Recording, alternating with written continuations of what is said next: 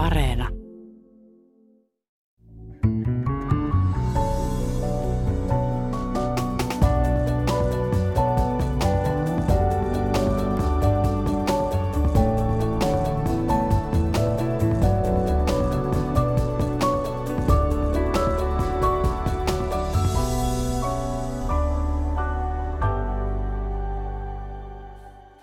Tiesittekö, että NATO tarkoittaa suomen kielessä aviomiehen sisarta?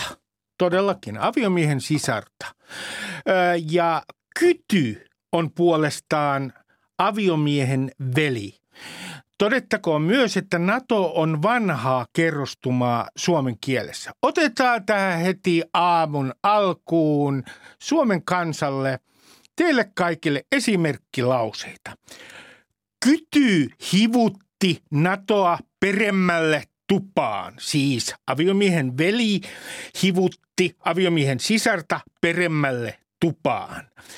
Natosta ei keskustella tarpeeksi, koska kyty estää sen.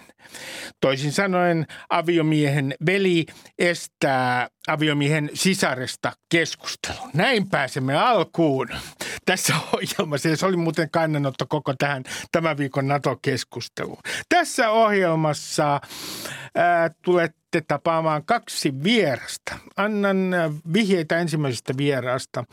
Hän on megajulkis Venäjällä. Hän on matkustanut maata todellakin ristiin rastiin, tavannut ihmisiä ja tuntee ihmisiä kaikista kansankerroksista Venäjällä. Hän on saanut ää, ää, valtion palkinnon Venäjällä ja hän on valtion taiteilija. Hän on Ville Haapasalo. Tervetuloa. Kiitoksia. Toinen vieras äh, on toiminut muun muassa sotilastiedustelussa. Hän on äh, toiminut valko ja Venäjällä puolustusasiamiehenä, opiskellut Venäjän yleisesikunta-akatemiassa ja hän on nykyään maanpuolustuskorkeakoulun erikoistutkija Pentti Forsström. Tervetuloa. Kiitoksia. Aloitetaan äh, Villen kanssa ja kysyn tähän heti alkuun sinulta, että kun sä teit päätöksen, että sä lähdet Venäjältä, niin missä vaiheessa sä teit sen päätöksen ja minkälaista pohdintaa siihen liittyy? No totta kai siihen liittyy paljon, paljon. Sanotaanko, että musta tuntuu, että silloin kun oli se päivä, kun sota syttyi ja mä olin siellä, niin, tota, niin sanotaanko, että se oli varmaan sellainen niin kuin, oli viimeinen pisara varmaan. Tai niin kuin sellainen, että ei se syntynyt sinä päivänä. Se oli jo, niin kuin, se oli jo aikaisemmin, ilmapiiri on muuttunut Venäjällä todella radikaalisti viimeisen kahdeksan vuoden, yhdeksän vuoden aikana. Se lähti aika miedosta ja sitten se on mennyt, niin kuin, mennyt tällaiseen niin kuin va- vahvemmaksi ja vakavammaksi ja kaikkea tällaiseen, että, että kyllähän siellä niin kuin, että se, että Venäjä ilmoitti silloin heti alussa, että korona, kun korona alkoi pandemia, niin Venäjä ilmoitti heti, että on ainakin kaksi vuotta kiinni. Jolloin se kertoi, niin kuin, ainakin mulle se kertoi jostain jotain – että johonkin ollaan tässä nyt menossa. Eli sä, sä oot sanonut yhdessä haastattelussa, että, että muistaakseni sanoit näin, että Venäjän kansalaisia on valmisteltu sota ainakin viimeiset viisi vuotta. Ja sitten sä sanoit haastattelukirjassa e, Krimistä, että, että vuosikausia on valmisteltu tätäkin projektia. Onko todella niin, että esimerkiksi mediassa ja kaikkialla muualla tätä projektia Venäjän kansalaisten valmistelemista sotatilanteeseen, niin se on ollut pitkä projekti. No, siis äärimmäisen. Ja siis niin kuin äärimmäisen paljon ei olla säästelty kuluissa eikä resursseissa siinä. Että se hämmentävää, että 2010-luvulla aletaan tekemään tolkuton määrä elokuvia, missä venäläiset päihittää natsit. Niin kuin eikä mitään oikeastaan muita elokuvia tehäkään. Ja siis niin kuin sillä, että ei, siellä on historiassa on olemassa paljon vanhoja elokuvia. Ei, kun tehdään uusia. Ja sitten yhtäkkiä rupesi tulemaan rakkaustarinoita Krimiltä elokuvia. Sellaisia, niin kuin missä siellä eritäisessä ruususessa maailmassa. Kyllä se on ollut hyvin systemaattista ja hyvin niin kuin, ei siellä paljon muuta ole tehty. Äh, sun ystävät Venäjällä, sä olet, äh, kuten äh, sinusta tehdyt haastattelukirjat kertovat, niin tavannut mafioosoja, tavannut Venäjän uusrikkaita, viihdyttänyt heitä Ranskan rivieralla, tavannut tavallisia kansalaisia ympäri Venäjää, niin – mitä, mitä sä ajattelet tästä muutoksen mahdollisuudesta? Siis oletko menettänyt äh, uskosi siihen, että Venäjä voi muuttua? En, en missään nimessä. En, en, koko elämässä on mitään järkeä, jos menettää mm. uskonsa siihen, että joku asia ei voi muuttua paremmaksi. Mutta se, mut se, että, että kauhean neuvoton nyt, kun, niin kuin sillä että miten se tulee muuttumaan. Koska edelleenkin niin kuin, suur, mä olen sitä mieltä, että suurin osa venäläisistä on tätä sotaa vastaan. Vaikka sitä eivät välttämättä sano, monista eri syistä me tiedämme hyvin ne syyt. Mutta mä olen sitä mieltä, että ehdoton enemmistö on tätä sotaa vastaan. Ja, ja ei he niin kuin, he haluaisivat niin kuin erilaista elämää.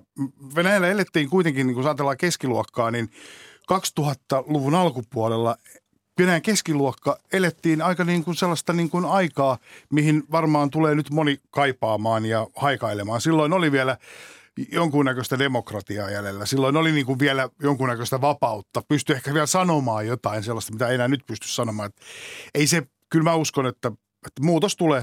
Mistä sä uskot, että se muutos tulee, kun kaikki arvailee, ja tämähän on pitkälti arvailu, että toiset puhuvat palatsivallan kaappauksen mahdollisuudesta, toiset puhuvat siitä, että muutos tulee jossain vaiheessa sieltä alhaalta, niin minkä, mistä se muutos ää, sun käsityksen mukaan? Toiset puhuvat siitä, että tulee uusi sukupolvi ää, ja se muuttaa asioita. Mistä sä uskot, että se muutos lähtee? Uusi sukupolvi. Siis se, se nythän on aikuisiässä niitä ihmisiä, kellä ei ole niin kuin minkäännäköistä suhdetta Neuvostoliittoa.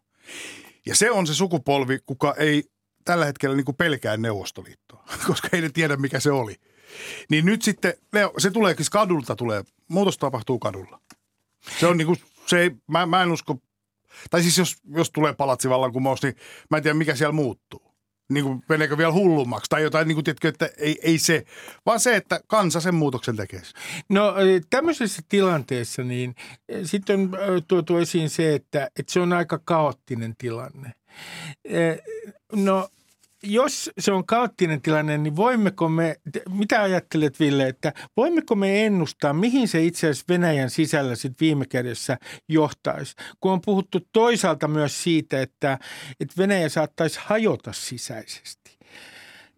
Tällaisiahan puheita oli myös Jeltsinin aikana, pelättiin sisäistä hajoamista. Niin uskokse, että siinä on sellainen vaara, että Venäjä kerta kaikkiaan, jos tämmöinen kapina nousee, niin siinä on jonkinlainen hajoamisen vaara – Siis ihan, että alueet eriytyvät. Totta kai on aina sellainen mahdollisuus. Sehän on ollut käsittääkseni, jos oikeassa olen, niin se on ollut, se on aika iso maa. Käsittääkseni tähänkin asti on ollut noin iso maata hankala niin kuin hallita. Ja siellä on hyvin erilaisia alueita. Esimerkiksi Kaukasus on hyvin erilainen alue kuin esimerkiksi Siberia. Siberiassa toisaalta tuotetaan koko Venäjän, tai siis sieltä tulee koko Venäjän raha tulee Siperiasta. Että ne, ne paiskii Siperiasta töitä ja Moskovaan menee 95 prosenttia niistä rahoista, mitkä ne tekee Siperiassa. Niin kuin, että miksei. Mutta niin kuin, mutta tä, tä, tällä, tällä niin kuin tässä, siihen, siihen, siinä on matkaa vielä, että jos se tapahtuu. Mennään sun seikkailuja. Voidaan todellakin sanoa seikkailut. Sinä olet elänyt monen ihmisen elämän Venäjällä, kun lukee sun haastattelukirjoja. Niin, niin näiden matkojen aikana sä oot ollut tekemisissä Ukrainan presidentin, nykyisen presidentin Volodymyr Zelenskin kanssa. Millä tavalla sä hänet tapasit?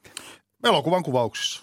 Se oli muistaakseni – se oli Kiovassa oli ensimmäinen ja me tehtiin jotain uuden vuoden musikaalia, jossa hän oli, tai hänen ryhmänsä oli niin kuin kirjoittajana ja jotenkin tuottajana. Se elettiin 2000-luvun alkua. Ja sitten sen jälkeen me ollaan sitten oltu samoissa elokuvissa. Mä, u, tähän, tähän pitää muistaa vielä, ukrainalais-venäläisissä yhteistyöelokuvissa. Onko näin? Kyllä. E, minkälainen persona Zelenski on sinun mielestäsi? No nyt on, mä, mä en ole tavannut häntä presidentti Zelenskin, mutta, tota, niin, mutta tota, niin, ää, äärimmäisen sanavalmis kaveri, äärimmäisen niin kuin isänmaallinen, niin kuin isänmaallinen ää, öö, niin kuin sellainen kantaa paljon vastuuta. Niin kuin, että, hän- et, et, mä siis isoihin saappaisiin joutu. Mutta tota, niin, ihan se näyttää Mutta työtilanteissa, niin, äh, Ah, niin hauska. Me, tehtiin komedioita. Ne oli siis, mä oon, hänen kanssaan ei olla, mä oon, kaikki on ollut komedioita, mitä me ollaan tehty. Et tota, niin ne on ollut, hän on äärimmäisen siis lahjakas näyttelijäkin vielä. Hän Lakimies hän koulutukseltaan on, mutta niin kun, kyllä se hyvin toi näyttää toi näytteleminenkin sujuva. ja sä kes- puhuit hänen kanssaan Venäjää. Venäjähän on Joo. hänen äidinkielensä. Kyllä, kyllä on joo.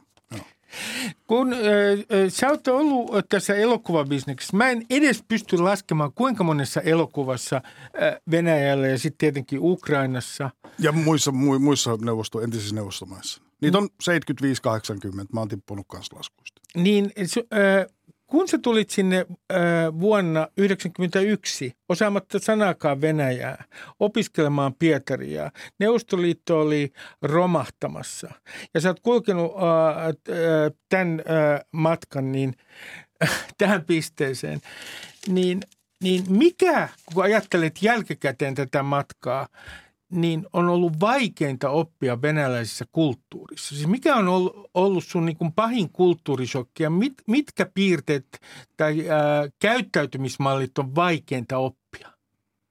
No yksi on siis tietenkin suomalaisena, että, että kun mä oon jotenkin tottunut olemaan ajoispaikalla. Siihen mä en ole ikinä vielä tottunut, että tullaan tunti myöhässä palaveriin. Niin kuin, ja sitten sellainen asia, minkä, minkä mä oon taas niin kuin ottanut hyödykseni sieltä, on se, että, että se, se on niin kuin Venäjän ongelma jossain mielessä, on se, että eletään tässä päivässä. Mutta jollain tavalla se on myös niin kuin helpotus.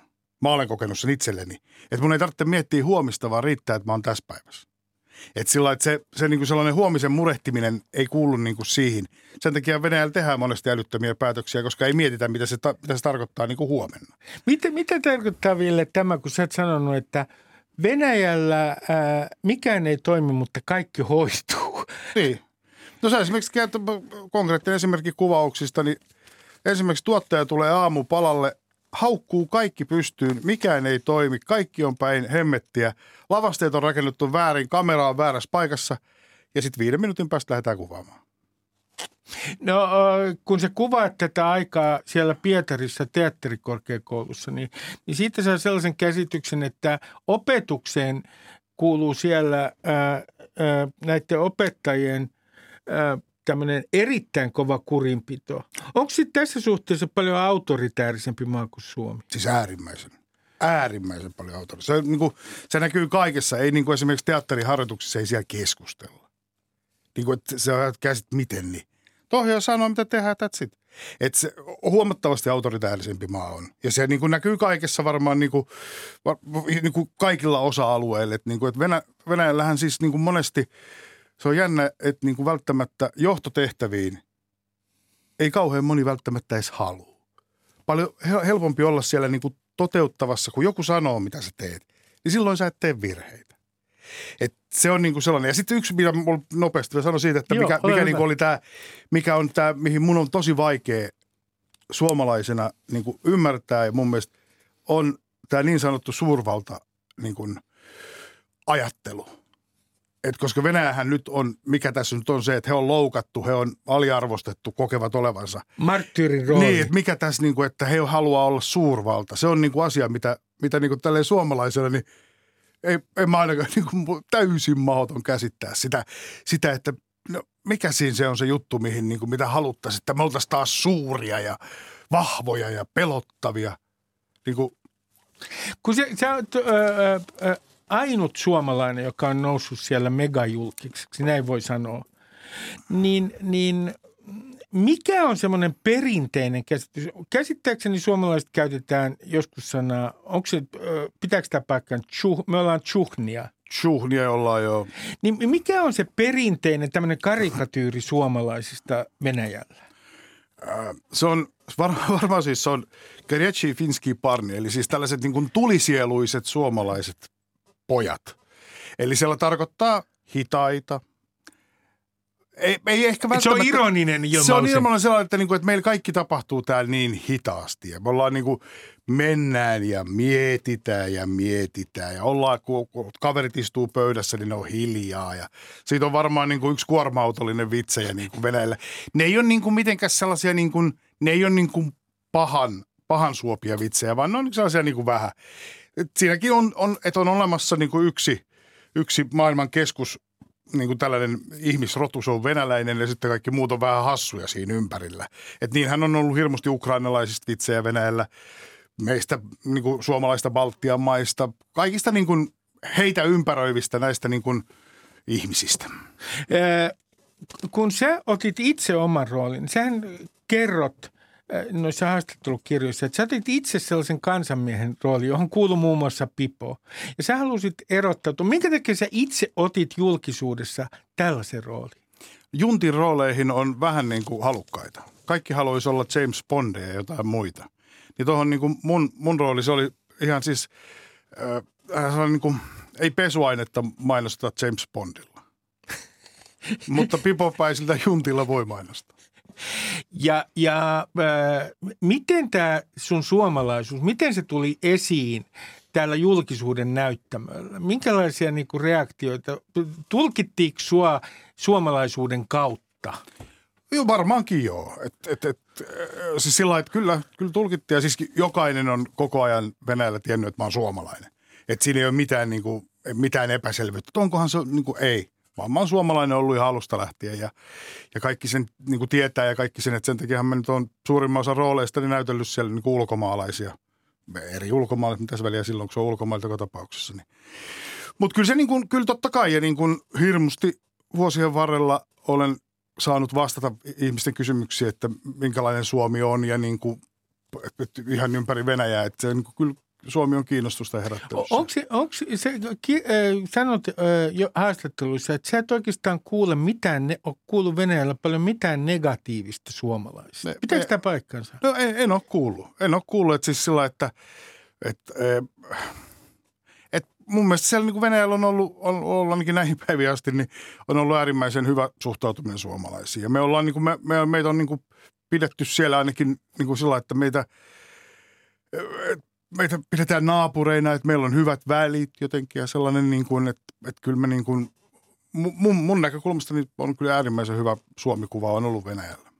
No kun äh, palataan tähän näihin aikoihin, niin sun ystävät tällä hetkellä Venäjällä, äh, puhutaan siitä, että taiteilijat lähtevät sieltä pakoon. Kuinka äh, moni sun ystävistä on lähtenyt sieltä pakoon ulkomaille?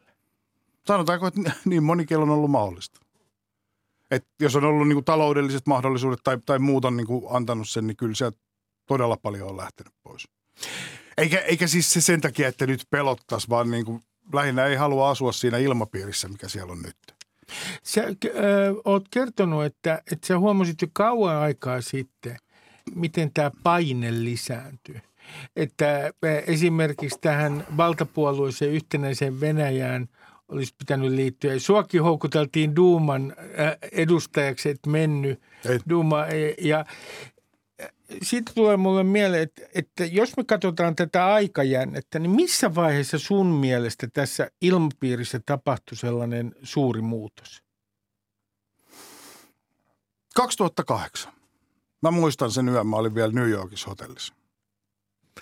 Silloin, tota, niin silloin tuli se lama, lähti silloin se pankkikriisi – ja se oli, se, mä muistan sen päivän, koko yön tuli puheluit Venäjältä.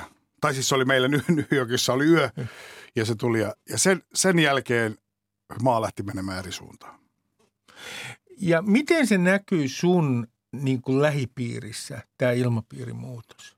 Se näkyy hyvin sillä yksinkertaisesti, että aluksi, aluksi ruvettiin niin kuin, silloin loppu, niin kuin, sit loppu niin kuin projektit loppu aika lailla seinään. Ja sen jälkeen uudet projektit kun alkoi, niin ne alkoi paljon hitaammin ja paljon harkitummin. Ja mikä tahansa. Eli kaik, kaikkea rupesi, mä sanon, että siihen tuli, mukaan tuli itsesensuuri. Koska rupesi tulemaan niin kuin sisällä painetta, niin kaikki rupesi olemaan sillä vähän, sitten siinä 2014 jälkeen rupesi olemaan sillä lailla, että istutaan tuttujen kanssa vaikka pöydän ääressä. soitaanko näin, että ei puhuta tänään politiikasta? Kun kukaan ei tiedä, niin kuin, että mitä kellekin, niin kuin, mitä, onkohan toi nyt liittynyt jo puolueeseen. Ja toi suunnittelu. Tai niin kuin, että tuli sellainen niin kuin sisältä rupesi pyörimään sellainen niin kuin, yhtäkkiä niin kuin, esimerkiksi Moskovassa niin tuli sellainen olo, että täällä on joka paikassa poliiseja. Vaikka täällä olisi enemmän, mutta niin kuin, ilmapiiri rupesi niin kuin, se rupesi niin kuin, sitten tuli niin kuin ahdistus, niin kuin, ei nyt ahdistus on väärä sana, mutta niin kuin, sellainen painostavampi tuli niin kuin päivä päivältä jotenkin. No kun sä menit sinne silloin, kun Neuvostoliitto oli romahtamassa ja se kuitenkin ikäpolve, jolla on muistikuvia täältä Suomesta siitä neuvostojärjestelmästä. Niin nyt kun sä katsot ää, tätä, mitä tapahtuu ympärillä, niin onko tässä tapahtumassa ikään kuin Venäjällä semmoinen taantuma? Onko se ihan väärin sanoa, että Venäjä on taantumassa ikään kuin neuvostoaikoihin jossain mielessä? Hirveän todella, todella vaikea kysymys. Tota, niin, ei ehkä neuvostoa. Tai siis se, se sellainen niin kuin uuden tyyppinen, niin kuin ei siihen vanhaan Neuvostoliittoon, vaan Venäjä haluaisi niin kuin uuden tyyppisen Neuvostoliiton. Mutta niin kuin, kyllä se sellainen joku niin kuin se – mutta se on käsittämätön se sellainen niin kuin, se niin kuin haluttaisi olla vallassa ja ollaan valmiita tekemään mitä tahansa sen eteen. Ja niin kuin hyvin sokeitakin asioita, niin en mä tiedä johonkinhan se Venäjä nyt tästä on menossa ja lujaa vauhtia.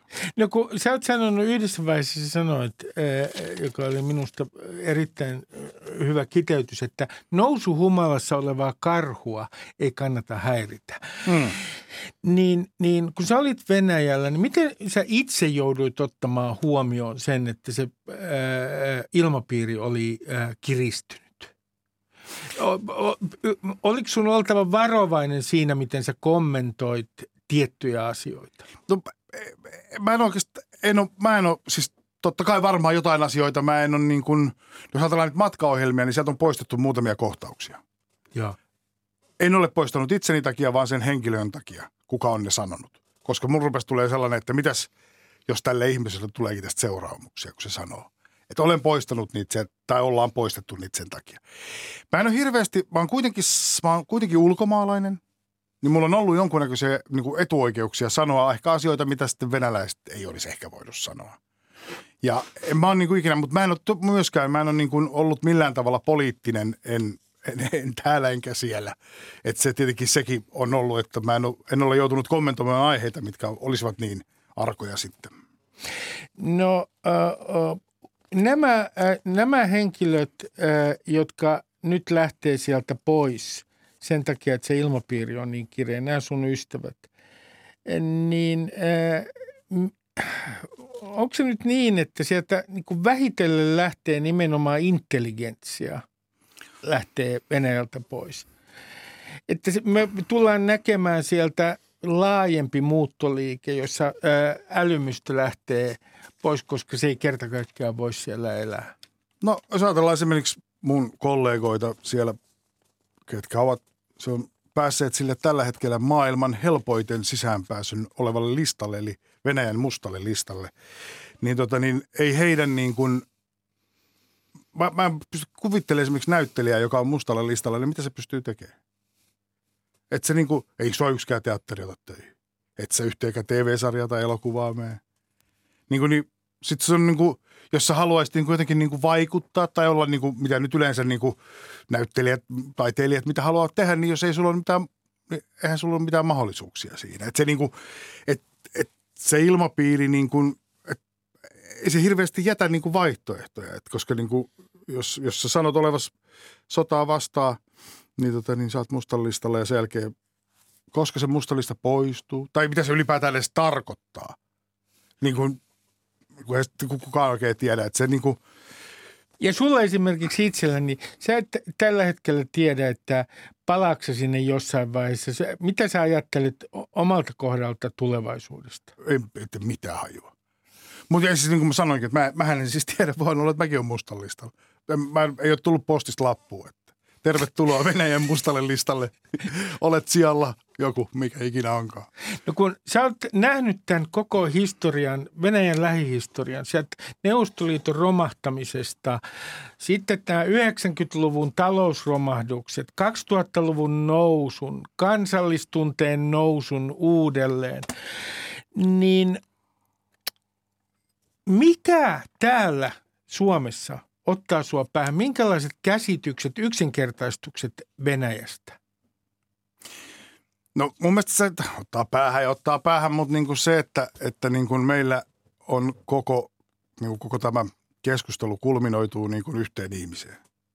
Ja kun se on niin kuin, se, ei se ole yhden ihmisen, vaan se on, niin kuin, se on huomattavasti isompi se koko Valtarakenne. niin, kuka sitä tällä hetkellä sitä venettä ohjaa ja mihin sitä ohjataan, niin, niin se, että niin kuin esimerkiksi, että me, me, meillä on nostettu kulttiin tällainen yksi henkilö, että joka on niin kuin se pahan ilmentymä. Ja sitten hänhän, periaatteessahan Venäjähän ty- ty- tykkää siitä, että sitä ruokitaan sitä kulttia siitä yhdestä isosta hirvuasta. Tämä, tämä on vahvasta. Ville erittäin mielenkiintoista, että tavallaan kun me puhumme tästä henkilöstä, joka nimi alkaa p ja joka on muun muassa tainnuttanut tiikerin, joka muuten myöhemmin se tiikeri kuoli siihen, että sillä annettiin yliannos nukutuslääkettä ennen kuin p alkava äh, presidentti tainnutti sen. Niin me itse asiassa, me, itse asiassa siis nostetaan Putin-kulttia myös itse puhumalla hänestä ja niin kuin henkilöimällä kaikki häneen. Kyllä, ja hänen mahtavuudestaan. Mitä hän pystyy tekemään kaikkia. Niin kun, niin se on, koska se on kuitenkin, se on iso, isompi, se on paljon isompi se, se siellä. Ja sitten sen, sen takia just se, että, että, että jotta Venäjällä pystyisi tulemaan nyt muutos, niin sen täytyy olla niin paljon isompi kuin se niin kuin yhden ihmisen vaikka kaataminen. Että se ei, niin kuin, se ei tuu, se, kuin sanottukin, sieltä saattaa seuraava olla vielä hullu. No äh, Gogolista lähtien on kuvattu venäläistä korruptiota. Ja, ja yksi piirre koko tässä systeemissä monella eri tasolla, kuten sinä olet itse nähnyt paikan päällä ja kokenut, on korruptio. Onko nyt niin, että Ville, että tätä korruptiota, niin sitä on hyvin, hyvin vaikea millään tavalla kitkeä siitä systeemistä, vaikka muutos tuli, tulisi, että sillä on niin pitkät historialliset perinteet ja se on niin syvällä systeemissä. Venäjällä on sanonta, kaikkea mitä ei voi ostaa rahalla, voi ostaa isolla rahalla. Ja tämä pätee edelleen. No se pätee jo edelleen varmaan monessa muuallakin kuin, kuin pelkästään niin kuin. Mutta joo joo, siis kyllähän se niin kuin se sellainen, mä en tiedä, että korruptio, korruptiota se varmaan on, mutta niin kuin, että kyllähän se niin kuin hyvin, hyvin, tota niin, hyvin, se liittyy just siihen, mikä, mikä, minkä takia se on, mitä mä sanoinkin aikaisemmin, niin oli se, että, että ei ajatella huomista. Että se esimerkiksi niin kuin, että, että missä mun rahat on nyt tänään. Ei mua kiinnosta, mitä mä huomenna. Esimerkki kerron nopeasti. Me vietiin rahat ja käsikirjoitus yhdelle tuottajalle ja meillä oli siis sen verran rahaa siinä, että se pystytään se elokuva tuottamaan. Se riittää sen tuotantoon. Ja se katsoi sen läpi. Se katsoi, missä mun rahat on? Mä sanoin, että no sehän tulee sitten, kun me ollaan tehty se elokuva. Että ei, ei, ei, pep, pep, pep. Että eihän tässä niinku budjetissa, eihän tässä ole mun rahoja ollenkaan. Ei se ottanut sitä projektiin. Kun se ei saanut siitä nyt heti jotain. Koska siinä on, niinku, siinä on se, että, että siellä niinku 90-luvulla, kun menit aamulla nuk, illalla nukkumaan, niin sulla oli nippu rahaa, jolla sä sait auton. Ja seuraavana aamuna sillä sai kupin kahvia. Niin, kuin, niin sitten se ihmisen on se, että, että nyt heti tähän näin mulle tähän. No viimeinen kysymys, Ville. Äh, äh, äh, mitä sä kaipaat sieltä? Siis minkälaisia hetkiä tai minkälaista sellaista, mitä kaipaat täällä Suomessa Venäjältä? Ihmisten välisessä, välisessä kanssakäymisessä tai muuten? Siis niin kuin se, mitä, mitä mä nyt on noissa matko-ohjelmassakin, kun olen kiertänyt siellä, niin siellä asuu paljon hienoja ihmisiä. Ja niin kuin, niin kuin asuu Suomessakin, niin kuin asuu monessa muussakin paikassa. Niin se, ne, ne, niin kuin ne ihmiset ja se, se niin kuin, siellä on äärimmäisen vieraanvarasta kansaa. Kun otetaan tämä, tämä kaikki tästä pois, mikä nyt. Että kyllähän se niin kuin, ky, siellä on hienoja ihmisiä. Ja se, sen takia niin kuin, myös niin kuin se, että, että niin kuin syyllistää koko kansaa siitä, mitä joku osa tekee, niin se mun mielestä se on vaan niin kuin, se on väärin. Ville Haapasalo, tuhannet kiitokset haastattelusta. Kiitoksia.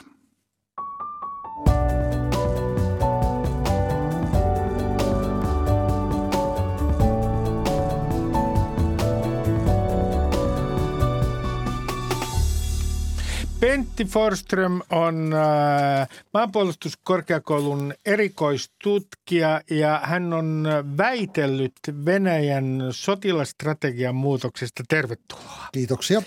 No nyt Pentti, minä esitän maalikon tyhmiä kysymyksiä tässä heti alkuun, mutta aloitetaan, aloitetaan tällä tilanteella Ukrainassa.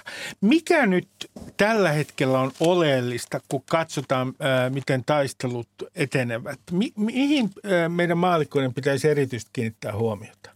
Niin, mun, mun mielestä yleisesti ottaen tässä on nyt aika, aika tasaväkisessä – tilanteessa menossa äh, ja, ja itse asiassa pientä viitettä ja, ja merkkejä on siitä, että, että Ukraina alkaa olla myöskin tietyllä tavalla aloitteellinen ja, ja, ja kääntänyt niin kuin defensiiviä kohti offensiivia. Ja tämä, on mun mielestä aika sellainen tietynlainen, äh, ehkä, ehkä voisi sanoa sellainen toinen iso muutos äh, tässä tapahtumassa. Se ensimmäinen oli oikeastaan se, mikä Venäjä teki – että luovutaan niin kuin Kiovasta, Pohjois-Ukrainasta ja, ja keskitytään Donbassiin. Ja tämä on minusta nyt, nyt tietyllä tavalla äh, niin kuin Ukrainan aloitteellisuuden ää, tota, niin kuin herääminen en, enemmän, että pikkasen voidaan, voidaan vaihtaa, vaihtaa vaihdetta isommalle. Eli se tarkoittaa esimerkiksi tätä Harkkovan aluetta Ni, siellä? Nimenomaan siellä ja, ja, ja nimenomaan se Donbassihan on ollut, siellähän on tapeltu koko ajan, siis ko, kohta kolme kuukautta ja siellä ei ole, ei, ei ole oikein venäläiset päässyt puusta pitkään. On, on pientä edistystä. On totta kai Mariupolin alue Krimiltä niin, niin itään kuin länteen ollaan päästy, mutta mut Mariupoli ei ole ei ole täysin niin sanotusti puhdistettu.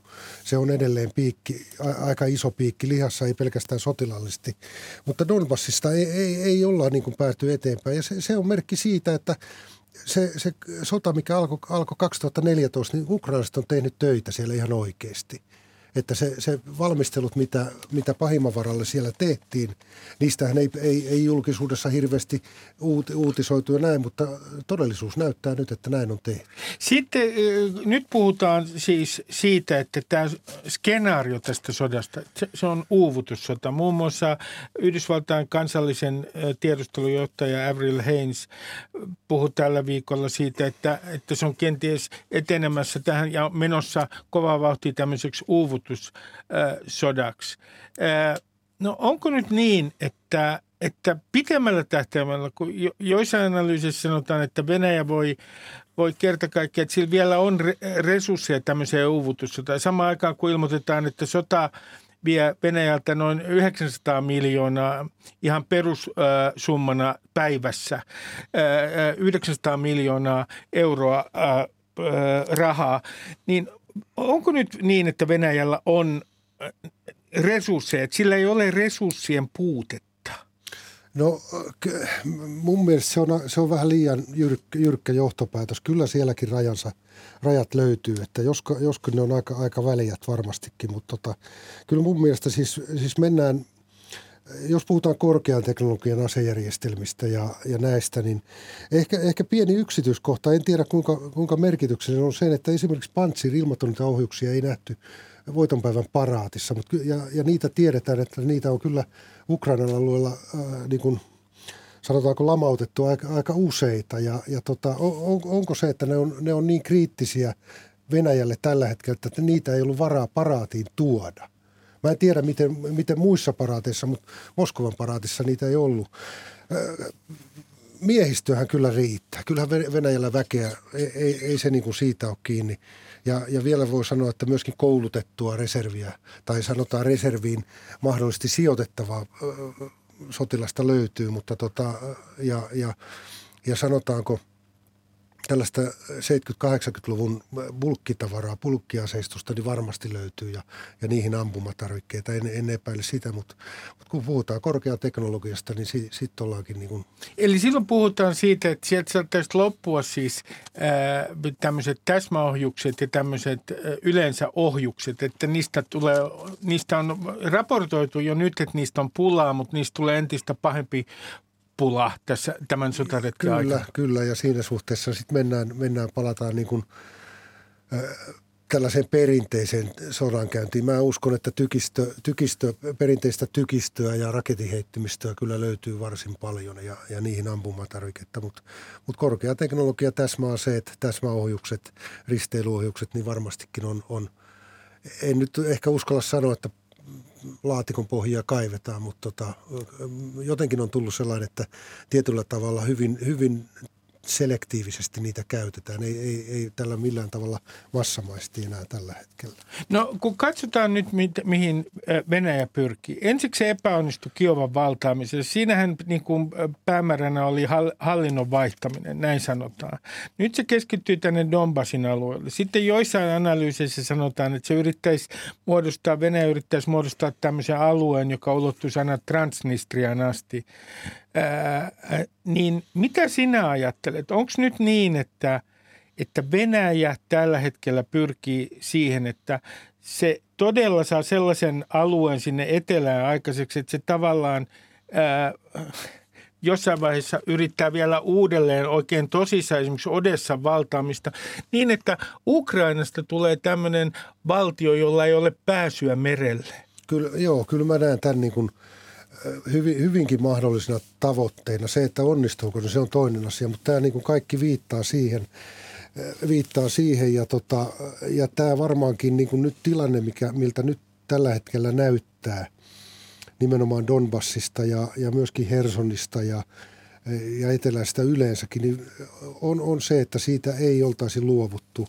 O, ollaan ehkä luovuttu siitä, että koko Ukrainan niin kuin – valtarakenteen muuttaminen ja, ja, ja pääkaupungin valtaaminen tai, tai jollakin tavalla saaminen, saaminen hallintaan ja valvontaan, niin on, on ehkä, ehkä niin kuin siitä on varmastikin luovuttu, mutta, mutta tämä, tämä nimenomaan tämä meriyhteyksien katkaiseminen, Ukrainan tavallaan tekeminen siitä tällaisen sisämaan, landlocked tyyppisen, vähän niin kuin valko niin, niin se, se veisi niin kuin Ukrainan tavallaan taloudelliset edellytykset – äärimmäisen vaikeaksi ja, ja muuttaisi koko dynamiikkaa ihan, ihan erinomaisesti. Mut, ja uskoisin näin, että ukrainalaiset kyllä tämän, tämän ymmärtää myöskin ja ei, ei, ei näytä suostuvan siihen. No mennään näihin, näihin yllätyksiin, siis joita on tullut. Sä, sinä olet todella tutkinut ää, Venäjän armeijan ää, sotilastrategian muutoksia. Sä oot ollut siellä opiskelemassa yleisesikunta akatemiassa ja sitten ollut vielä puolustusasiamiehenä Venäjällä ja Valko-Venäjällä. Niin mikä sulle henkilökohtaisesti on ollut tässä, kun katsotaan näitä Venäjän armeijan epäonnistumisia, mikä on ollut sulle suurin yllätys?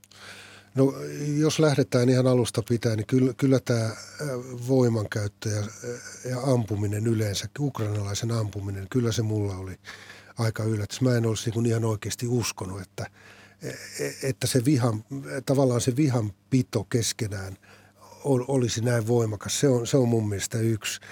Ja, ja toinen, toinen, on, toinen on mun mielestä se, että mulla oli tietyt odotukset tai sanotaanko mielikuva syntynyt siitä tässä viimeisten reilun, reilun kymmenen vuoden aikana, että, että siellä on oikeasti tehty sotaväessä töitä, siellä on kehitetty, siellä on uudistettu, siellä on modernisoitu, siellä on tultu uutta kalustoa – niin sanotusti ruununraakit on, on, on siivottu henkilöstöstä pois ja, ja, ja pitäisi olla niin kuin timmissä kunnossa ja, ja, ja yhtä kaikki sitten aloitetaan sota ja, ja, ja tuota, niin kuin veljeskansaa vastaan. Ja, ja sitten kuitenkin ollaan tällaisessa tilanteessa, että – se Ukrainasta, mä en ole Ukrainan niin spesialisti, mutta mulla on se kuva, että siellä ei, sanotaanko ne uudistukset, mitä siellä on tehty, niin ei, ei ole yhtä niin kuin maineikkaita, sanotaan niin kuin Venäjällä on.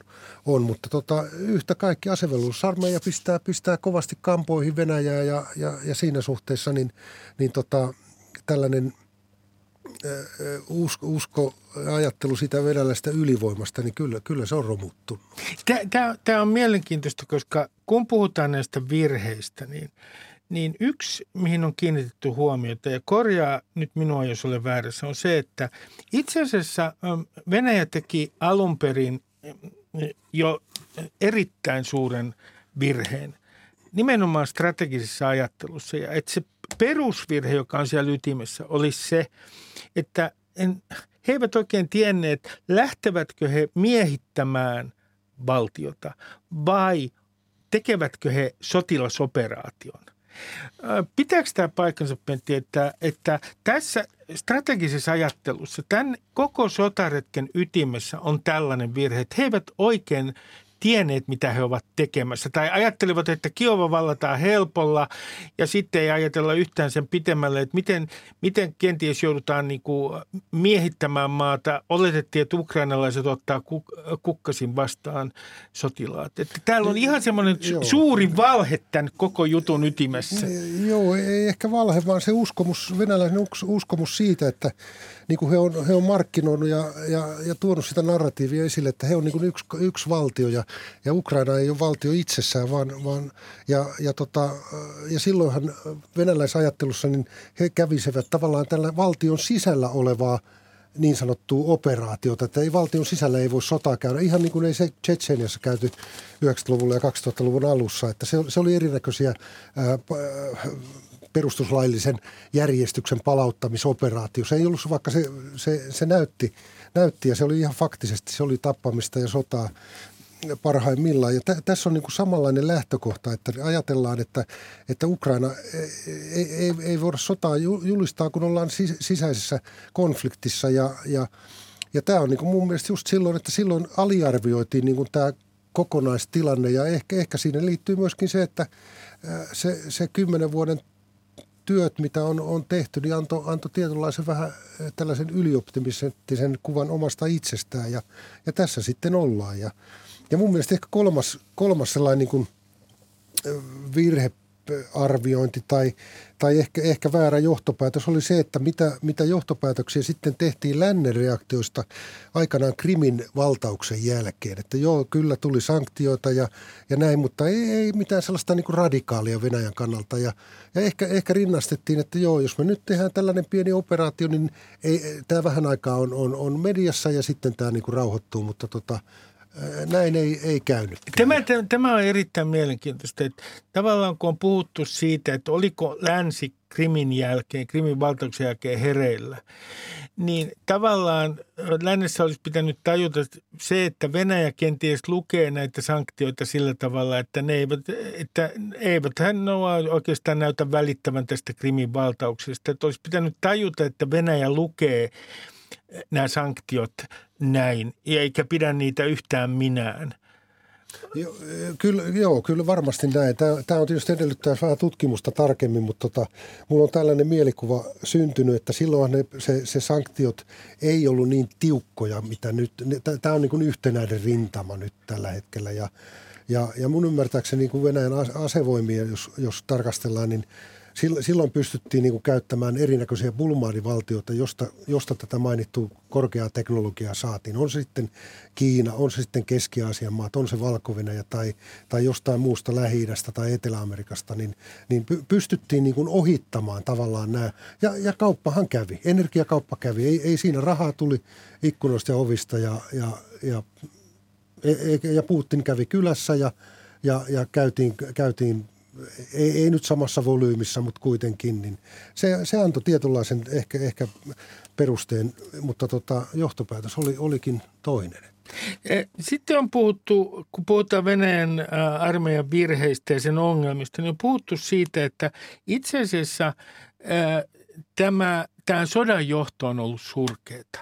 Ja yhdessä vaiheessahan sieltä otettiin sellainen kaveri kuin Dvornikov Syyriasta, jonka piti tulla pelastamaan tilanne, kenraali, äh, jota muuten äh, lännessä kutsuttiin Syyrian teurastajaksi, niin, niin, niin tänne äh, Itä-Ukrainaan. Hänestä ei ole kuulunut paljon mitään. Sitten sanottiin, että puolustusvoimien komentaja Valeri Gerasimov oli käynyt siellä ihan paikan päällä ja että hänelle oli huhuja, että hän nyt johtaa johtaa sotaa, mutta onko tässä ollut jonkinlainen perusongelma, että tämä koko sodan johto on ollut jotenkin epämääräistä? Eh, joo, se, sanotaan näin, että me ei kaikkea ihan varmasti tiedetä. Se, se on mun mielestä varmasti Gerasimov on, on yksi, yksi päätekijöistä, joka, joka tätä, tätä, tätä tota, teatteria nyt johtaa. Se on, se on varmastikin näin ja, ja perustelen sitä sillä, että – Venäjähän on kerännyt joukkoja ympäri Venäjää, siis itäisestä sotilaspiiristä, kaikista muista sotilaspiiristä ja se tarkoittaa silloin, että se edellyttää strategista johtajuutta ja se ei ole mitään muuta vaihtoehtoa kuin, kuin tota yleiseskunta ja yleiseskunnan päällikkö. Ja, ja se, että missä tilanteessa sitten oltiin siinä ma- maaliskuussa, helmikuun, helmikuun lopussa maaliskuussa, jossa koko niin kuin Ukrainan itärin, itärajalta lähdettiin ja, ja etelärajalta myöskin hyökkäämään ja, ja, ja tota, siellä tiedettiin, tiedetään, että siellä oli joukkoja jokaisesta sotilaspiiristä ja se, että niin kyllä, ja mä, mä en ole ainakaan törmännyt siihen, että siellä olisi mitään väliporrasta niin kuin näiden joukkojen ja yleiseskunnan välillä.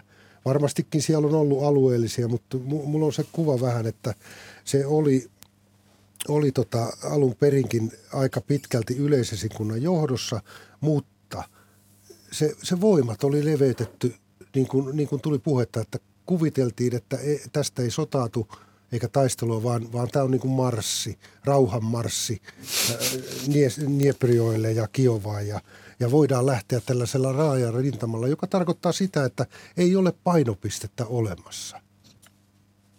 Ja tämä on mielenkiintoista. Sitten on puhuttu siitä, ja sä tunnet tämän asian erittäin hyvin, koska olet tehnyt väitöskirjakin tästä. Kun Venäjän armeijaa uudistettiin, niin se on valtava summa, mikä tähän on sijoitettu tämän armeijan modernisointiin. Se on sellainen summa, että muistaakseni 2014 suomalainen, suomalaisessa mediassa oli tieto, että viidennes budjetista menee puolustusmenoihin.